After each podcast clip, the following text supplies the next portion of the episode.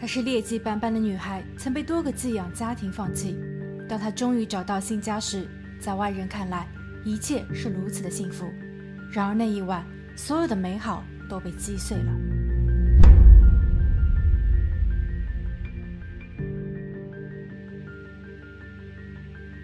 嗨大家好，我是桂林异。今天我们来说一说塞布丽娜·祖尼奇的故事。一九九四年十月二十七日，塞布丽娜出生。这是一个在俄亥俄州的特殊家庭，父亲叫马克，是一个偏执的精神分裂病患，曾多次因为违法遭到逮捕，包括大量使用违规的药物。母亲叫苏珊，她酗酒，脾气暴躁，也因为使用违禁品多次入狱。祖母爱丽丝最终成为了塞布丽娜的监护人，但父母的言行还是潜移默化地影响到了塞布丽娜。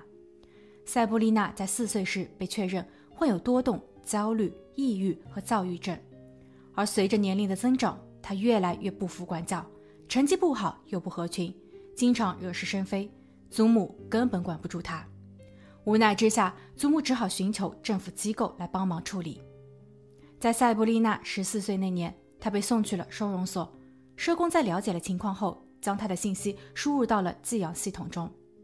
从二零一零年六月开始，塞布丽娜先后去过多个寄养家庭，但因为她的表现不佳，并且伴有偷窃和其他违规的行为，最终没有人愿意接纳她。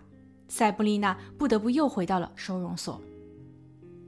二零一一年七月，塞布丽娜又一次准备搬入新的寄养家庭，养母叫丽莎，三十九岁，是一名社会工作者，在一家专门为儿童提供支援的机构工作。那里的孩子曾受到过不公的待遇，丽莎在那里开导和教育他们，帮助他们走出困境。有时候一些孩子实在太过可怜，丽莎甚至会在办理合法的手续后，把孩子带回自己的家中住上一段时间。丽莎的丈夫，也就是养父，叫凯文，四十一岁，为一家食品公司做卡车司机。他们家有两个孩子，一个是丽莎在前一段婚姻中所生的女儿梅根。另一个则是丽莎和凯文的亲生女儿海雷，她才一岁多。那一天，塞布丽娜坐在车上前往新的寄养家庭，她非常紧张，不清楚接下去会发生什么，也不知道这一次会在这里待上多久。当车子在一个大院的门前停下时，塞布丽娜看到了丽莎和凯文。丽莎主动为塞布丽娜打开了车门，她非常友善，说话也很温柔。他带着塞布丽娜熟悉着新家的环境，凯文则帮忙着搬运行李。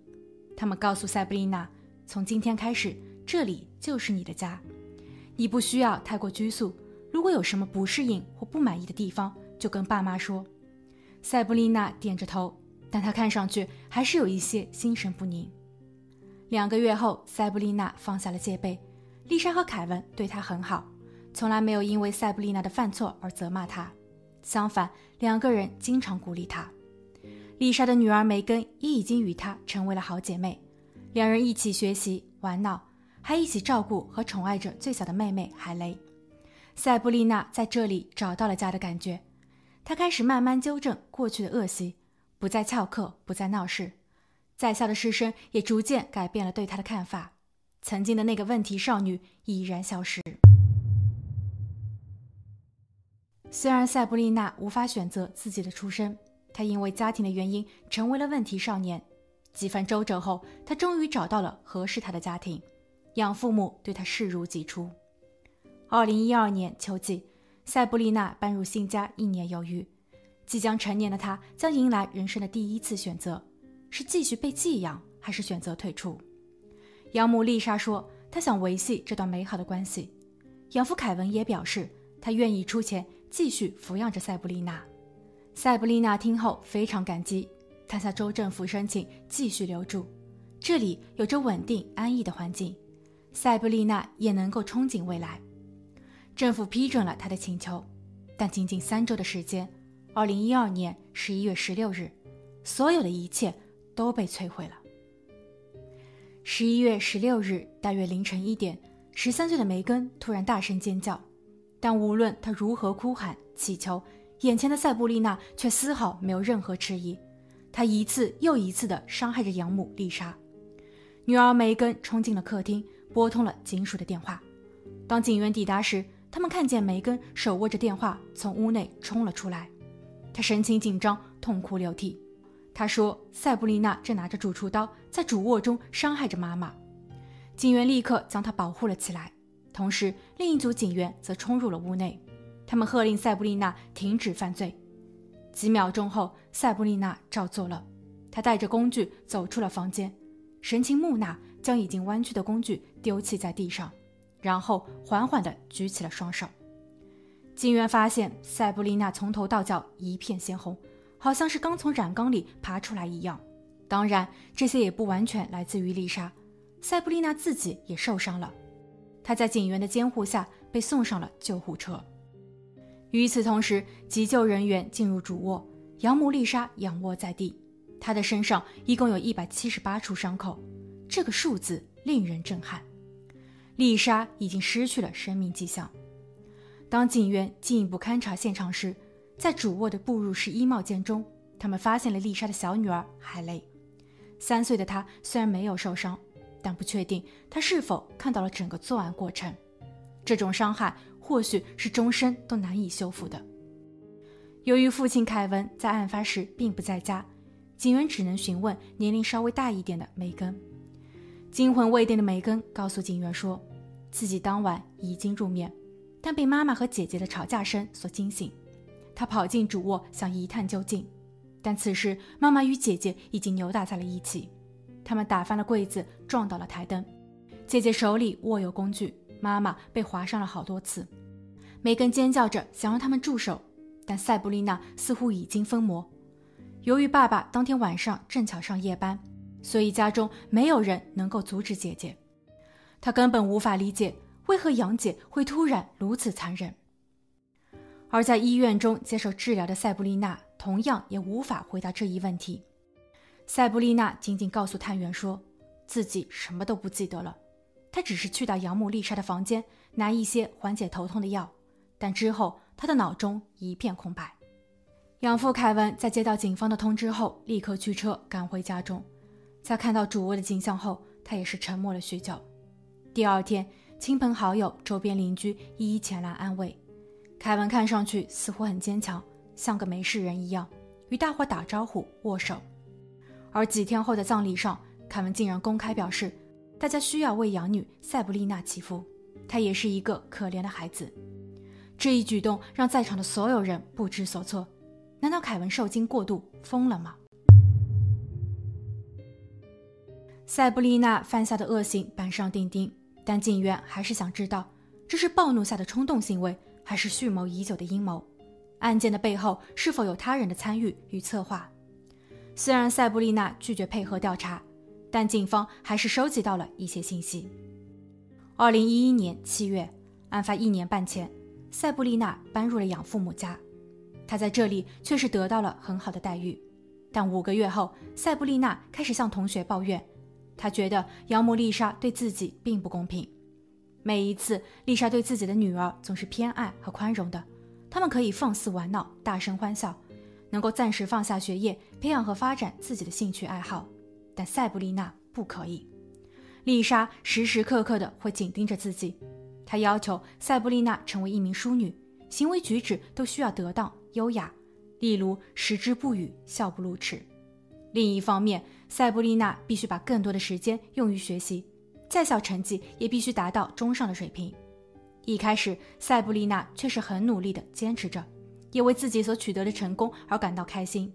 但每当养母在表扬和夸赞她后，会提出更高的要求时，塞布丽娜就很反感。与此同时，养父凯文倒是很好相处。凯文并不像丽莎那样严苛，每一次与凯文在一起时，塞布丽娜都会格外的轻松自在。塞布丽娜也是一有时间就去找凯文聊天，他们成为了无话不谈的好朋友。二零一二年春季，案发九个月前，杨莫丽莎带着塞布丽娜去同事家玩。她与同事聊天时说，塞布丽娜现在进步很大，其实她很聪明，学习成绩也在稳步前进。她相信未来他们两个人可以相处得更好。只是塞布丽娜和凯文之间的关系有些微妙。因为每当塞布丽娜遇到什么事情时，都会第一时间去找凯文，而凯文对塞布丽娜也是格外的关心，样样事情都会迁就和满足她。丽莎有些顾虑，当然，她也表示或许是自己多想了。二零一二年夏季，案发四个月前，塞布丽娜和丽莎发生了一次冲突。之后，塞布丽娜向朋友询问是否认识什么职业的作案人，因为自己已经受够了丽莎，而养父凯文也不再爱丽莎了。他们都想让她彻底消失。当这位朋友询问到你和养父之间是否有什么特殊的关系时，塞布丽娜矢口否认。她说她有听到外界的传言，但那些只是道听途说、无聊的猜忌罢了。直到二零一二年十一月，案件发生后，人们依旧猜测塞布丽娜对养母的无情举动与养父有着千丝万缕的关系，但警员并没有找到实质的证据。而养父凯文也在案发时不在现场，没有任何迹象表明他参与其中。想要解开这个谜团，或许只有等待作案人塞布丽娜自己说出口。二零一三年三月，案发四个月后，警员告诉塞布丽娜，依照现有的证据来判断，这是你蓄谋已久的犯罪。如果没有其他的举证，那么你将面临无期徒刑，并且很有可能没有假释。你才刚刚成年。未来还有很多个十八年，真的就要在监狱中度过一生吗？塞布丽娜低头不语。两个月后，塞布丽娜打破了沉默。她说：“入住丽莎和凯文家是一个转折点。养母丽莎虽然给她看到了希望，但她觉得丽莎对自己十分的刻薄和防范。而养父凯文也在关爱的过程中，与自己在半推半就中越过了底线。第一次发生在二零一二年三月。”也就是塞布丽娜入住他家八个月的时候，当时凯文问自己将来想要从事什么职业，他回答按摩师。凯文再问为什么呢？塞布丽娜很老实的说，因为按摩师可以给人带来愉悦与舒适。凯文笑着说，可不可以先拿它来练练手？随后两个人就发生了关系。塞布丽娜还告诉警员说，自己和凯文有着共度余生的计划。其中也包括了抚养凯文和丽莎的小女儿海雷。二零一二年十月，也就是案发一个月前，凯文告诉塞布丽娜，自己与丽莎的关系已经走到了末路。丽莎太过强势，自己甚至有了轻生的念头。当时塞布丽娜劝凯文不要消极，她愿意替凯文消除麻烦。于是凯文和他一起策划了整个事件。原本他们计划塞布丽娜在丽莎入眠后动手。然后把屋子弄乱，好让一切看上去像是入室盗窃。他们还特意选择了在凯文上晚班的时候，因为家里都是女人，这会增加故事的幸福度。但在十一月十六日落实计划时，塞布丽娜却在行动中惊醒了丽莎。丽莎很顽强，她一边尖叫一边反抗。此时的塞布丽娜已经完全失去了理智，她一次比一次狠，已经没有退路了。因为一旦计划失败，她将失去凯文，失去所有。案发后，自己被送往了医院，这其实也是计划中的一部分。凯文有教过塞布丽娜应急方案，那就是装傻。只要塞布丽娜守口如瓶，凯文就会想办法营救自己。但塞布丽娜始终没有等到这一刻。二零一三年七月，警方请塞布丽娜的朋友致电凯文，想要通过话术套路凯文。让他承认自己犯罪的行为，但凯文很谨慎，对养女塞布丽娜的事情答非所问。之后，这位朋友带上了窃听器，去到了凯文家。通过旁敲侧击，凯文表示双方的情感是顺其自然的。八月九日，警方逮捕了凯文，因为根据当地法律的规定，但凡他与养女之间发生了某些事情，无论塞布丽娜是否心甘情愿，这都会被视为犯罪行为。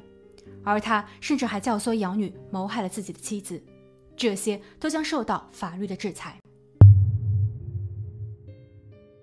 二零一四年五月二十九日，案件正式开庭，检方叙述了整个案发经过。他们强调了塞布丽娜的尴尬处境，由于她太过渴望得到关爱和温暖，从而被凯文玩弄利用。凯文的辩护律师则表示，检方并没有直接的证据可以证明。凯文与塞布丽娜有过关系，逮捕凯文仅仅是依据塞布丽娜的朋友去到凯文家时，两个人在闲聊时的只字片语。检方所举证的双方的情感是顺理成章的，那仅仅是指父女之情罢了，根本不能证明他们之间一定发生过实质关系。而整个故事更像是塞布丽娜自己所幻想的，她渴望得到爱，但身边没有人可以给她正确的指导，所以她将凯文幻想成伴侣。当她与丽莎发生过摩擦后，丽莎曾表示这个家并不欢迎她，塞布丽娜因此产生了想要除掉情敌的想法。而律师之所以这么判断，是因为塞布丽娜确实有精神问题，她小时候的就医报告中就已经指明了这一点。所以她的证词有多少可信度呢？检方则补充道：“塞布丽娜已经很久没有发病了，在校的师生均表示她近期表现良好。塞布丽娜与凯文之间发生了什么？有着间接的证据可以佐证，那就是在案发的前一个月，两人总共互发了两千多条短信，通话也多达两千多次。而在此时间段内，凯文和丽莎只有两百多次通话。案发当日。”塞布丽娜和凯文也有过联系，就在丽莎出事的前六个小时内，他们总共发送了七十条短信。塞布丽娜曾将部分的短信内容披露给密友，那位密友作证表示，文字中的内容包含了成人化的东西。除此之外，凯文还有一个充分的动机，那就是丽莎给自己购买过人寿保险。凯文在他出事后不到九个小时的时间，就已经向保险公司提出了理赔。总价值高达七十八万美元。提现后，他偿还了房屋贷款，在佛罗里达购买了汽车和房产，甚至还报名参加了飞行课程。凯文的律师立马反驳道：“短信和通话的具体内容是什么？数量多并不能代表有违规内容。现在他们两个人都已经把聊天记录给删除了，所以并不能作为证据。检方虽然有人证表示他看过部分的文字。”但那个人证年龄也尚小，他的理解可能会有偏差。关于保险的问题，因为在案发后，丽莎的葬礼需要花钱，安置凯文的孩子们也需要用钱。凯文并不是作案人，这样子的一个行动属于正常行为。至于凯文后期的消费，这与本案的起诉内容是无关联的。二零一四年六月五日，庭审的第八天，塞布丽娜出庭指控了凯文。他思路清晰，不带任何的情绪。他叙述了更多关于他们在床上的经过。他承认有些尴尬，但那就是事实。而且在案发前，凯文还向他介绍了工具的用法。二零一四年六月十二日，法院裁决，四十三岁的卡车司机凯文诱惑养女并参与和策划了妻子丽莎一案，罪名成立，被判终身监禁，四十二年内不得假释。养女塞布丽娜为了私欲犯下罪行，被判终身监禁，三十年内不得假释。塞布丽娜的祖母爱丽丝和母亲苏珊参与了整个庭审过程，难以想象在塞布丽娜被判决时，他们的心情又会是如何的。好了，今天的案件就分享到这，我们下期见。